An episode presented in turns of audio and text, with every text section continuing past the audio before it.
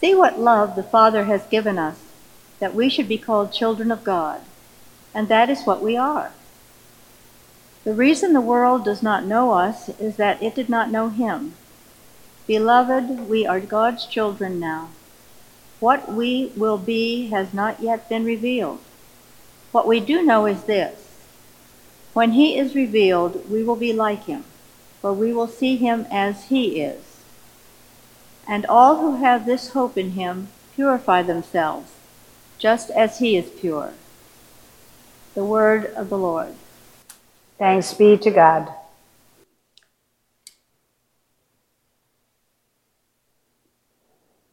The Holy Gospel of our Lord Jesus Christ according to Matthew.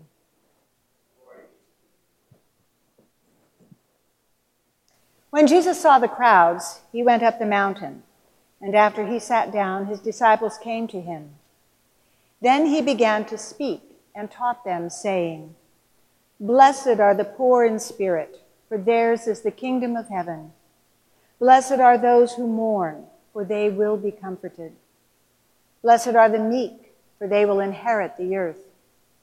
Blessed are those who hunger and thirst for righteousness, for they will be filled. Blessed are the merciful, for they will receive mercy. Blessed are the pure in heart, for they will see God. Blessed are the peacemakers, for they will be called children of God. Blessed are those who are persecuted for righteousness' sake, for theirs is the kingdom of heaven. Blessed are you when people revile you and persecute you and utter all kinds of evil against you falsely on my account. Rejoice and be glad, for your reward is great in heaven. For in the same way they persecuted the prophets who were before you." The Gospel of the Lord.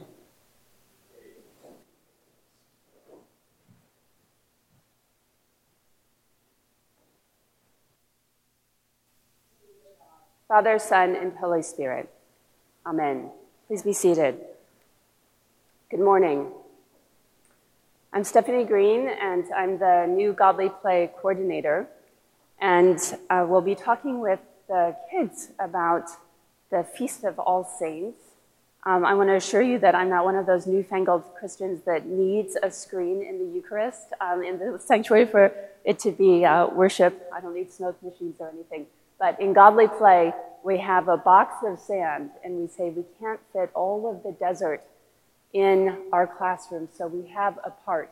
And we can't fit the whole tradition of the wonderful architectural and artistic representation and celebration of the saints in our church, so we will have a part today. All Saints. I have to say that when I was in high school, and somebody would ask me, what's the difference between the Episcopal Church and the Roman Catholic Church? And, and my father and my grandmother were both Roman Catholic. I said, well, it's about the same, but we don't have a pope, and we don't pray to the saints or Mary or anything.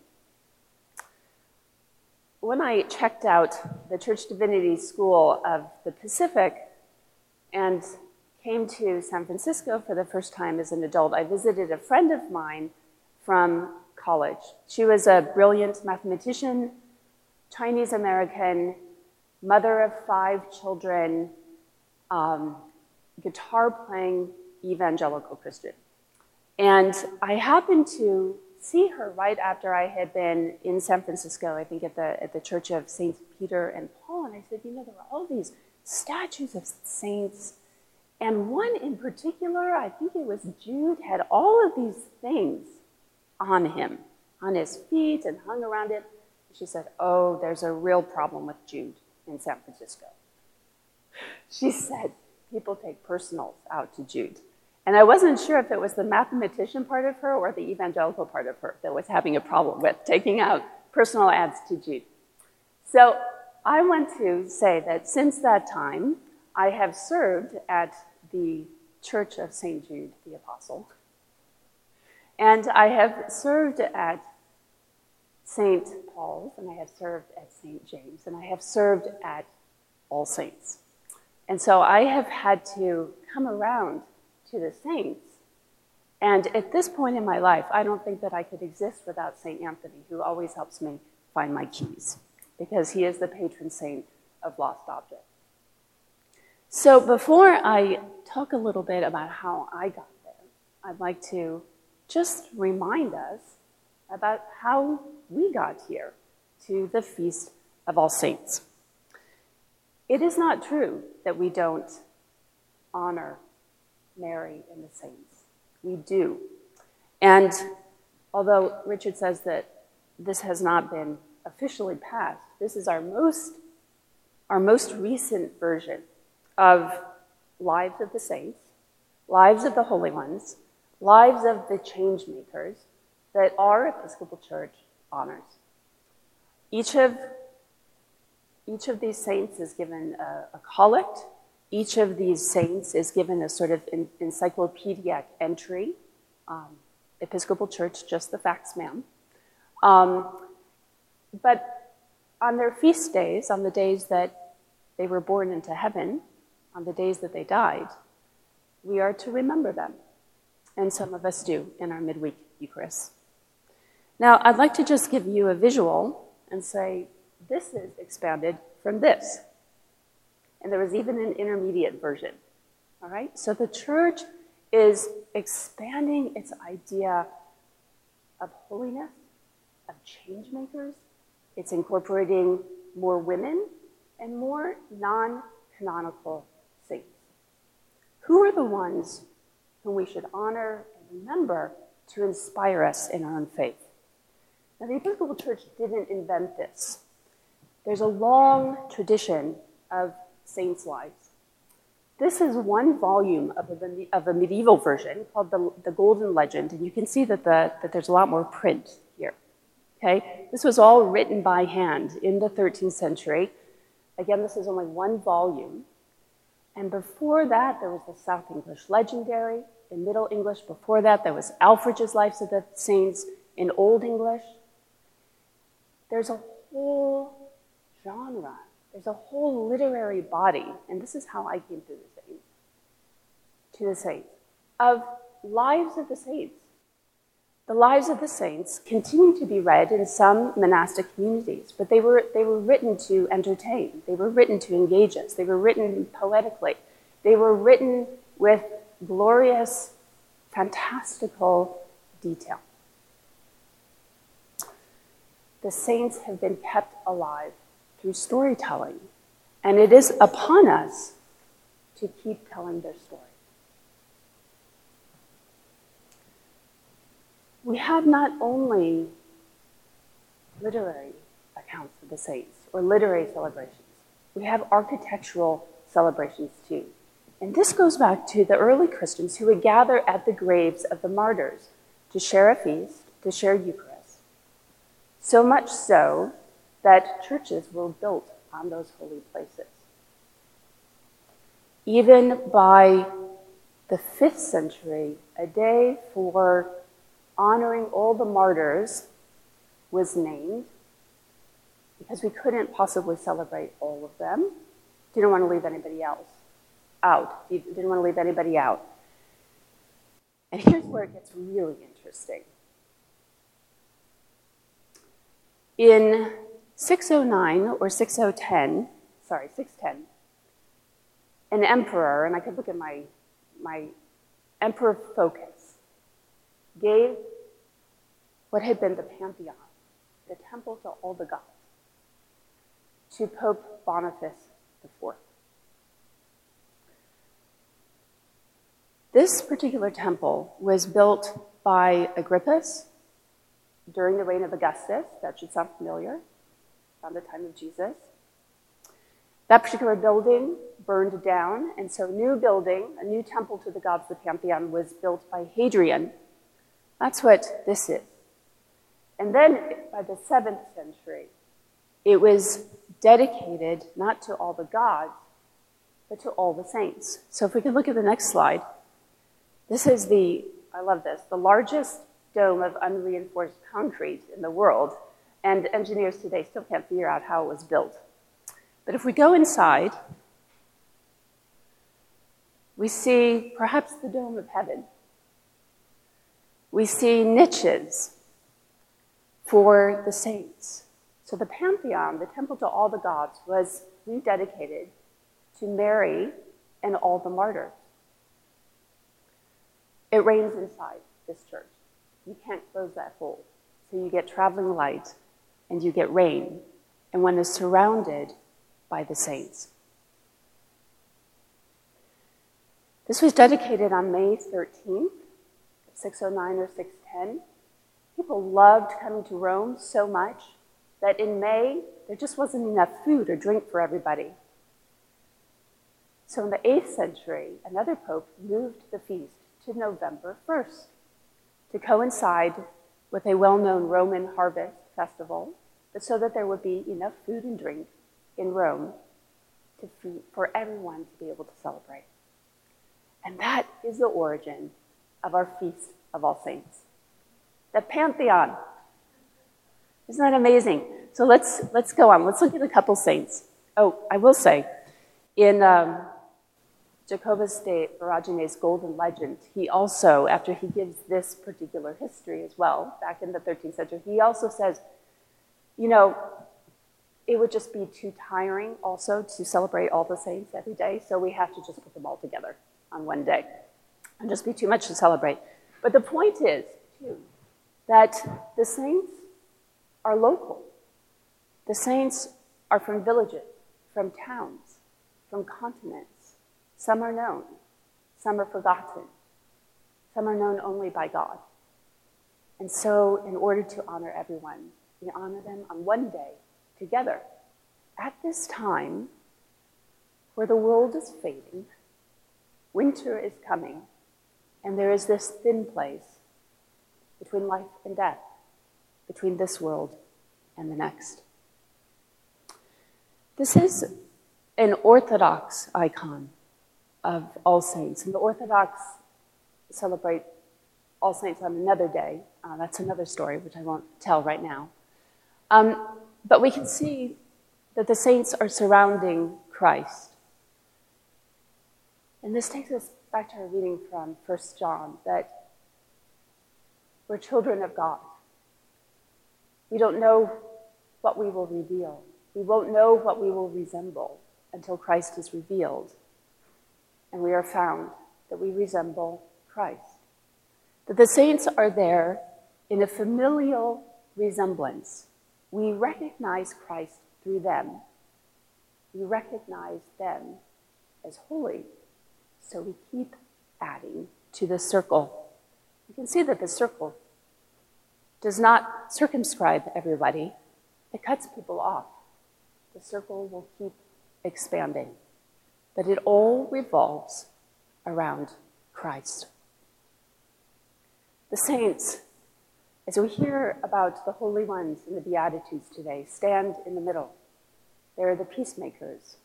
They're the ones, the meek ones, to inherit the earth. They're the ones who stand between heaven and earth.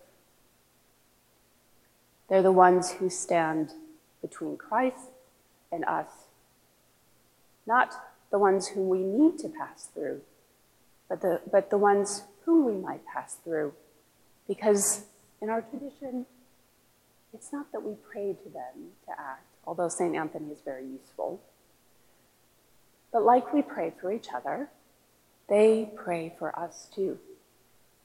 They are close to Christ. They can intercede for us. They stand in the middle. They are living icons. And in the Orthodox tradition, an icon is not a window only into eternity, but it's a door. A door giving on, giving over to Christ and what is holy. We go to the next one. So just quickly, just a couple saints, in the way that we can look at art to tell the stories. This is the icon of Saint Catherine. You can pass it around. So she was a she was a scholar. She was from royalty. Here are her books, her globe, more books. She was a martyr. She has a martyr's palm. She was devoted to Christ. She did not want to get married. Her devotion was to Christ. She was tortured. She was to be tortured and killed by a wheel with spikes on it. But there was a miracle, and an angel came and broke up the wheel. So eventually, she converted fifty philosophers, and the only way they could get her, get her to shut up was to cut her head off. Right, this happened to a lot of women, women martyrs, all right? So next one, we have Saint Francis, and we remember that he had a holy relationship with animals. He not only preached to the birds, but he was inspired the birds to offer his own praises to God. Here we see the stigmata, one of the few saints who shows the marks of Christ. And here's that golden crown. The halo is the crown that Saint Paul reminds us of, the crown of righteousness, the crown of life. You go to the next one. Clare of Assisi, where we have signs of her life, story of her life surrounding her. One of the more fantastical elements about her was that Frederick the Second was coming to storm Assisi, and she went out bearing the Eucharist, and this holy terror came over the armies, and they all fled. Saint Clare is also the patron saint of television.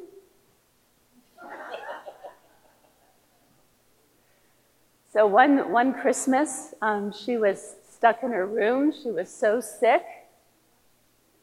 But she was able to see the Eucharist as it was happening in real time. Sounds like T V, so she's now the patron saint of uh, television. And again, and this is just a, a clear and perhaps newer painting, again, to just see this cloud of witnesses. So we'll go to the next slide. Just want to remind us of our, our Orthodox brothers and sisters who replicate, as we do, uh, the first temple in having a narthex, a nave, and um, sort of a higher sanctuary, a separated sanctuary, but instead of our rail here, they have an iconostasis, which is a screen where we have the saints, who are presences, who are doors to the holy. These icons, which really only matter most when there's prayer around them and through them. These icons remind us that the saints are always gathered in worship with us. And that is what we have in the first reading from Revelation. Rowan Williams says that church acclimatizes, acclimatizes us to peace and praise. And so it is in Revelation that the primal image of the holy ones are those who are gathered around the throne and worshiping. And so it is that we are bound to the saints, not only through our baptism, but through the Eucharist that strengthens our faith. And to take us from the Orthodox world right back into San Francisco, we have Saint Gregory, who wrote about being friends with God. And those who worship at Saint Gregory's in San Francisco are surrounded by the holy ones. Malcolm X is holding hands with Queen Elizabeth. Lady Godiva is there in all of her splendor. Lady Godiva, who did not agree with the taxation her husband was weighing upon those who supported his property, and so he said, "I will only lift the taxes if you ride naked through the estate." And so she told everybody to go behind their shutters and close them. And she rode naked except for Tom, Peeping Tom.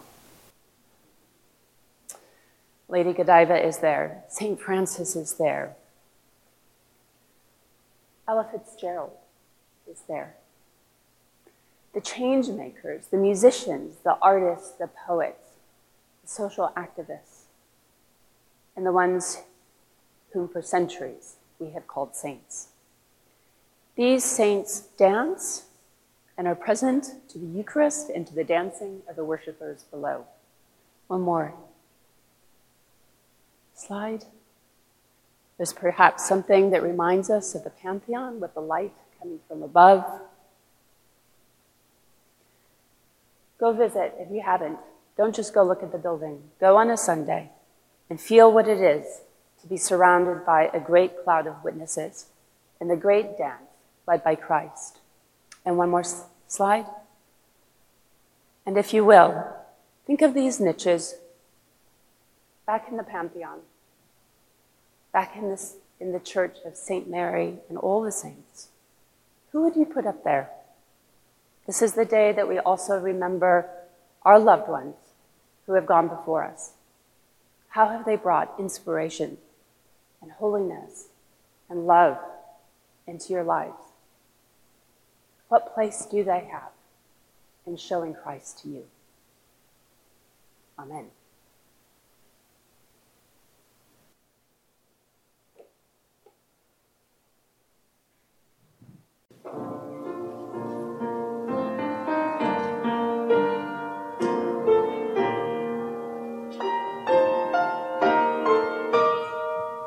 Thank you for listening to this sermon podcast from the Episcopal Church of Our Savior, Mill Valley, California. We are a growing community welcoming those seeking to deepen their relationship with God and to journey in faith with God's people through the breaking of bread and in service to others in Christ's name. You may reach us by phone at four one five, three eight eight, one nine zero seven, search for us online, or visit our website at our savior mill valley dot org. We wish you God's peace. We hope to greet you in person very soon.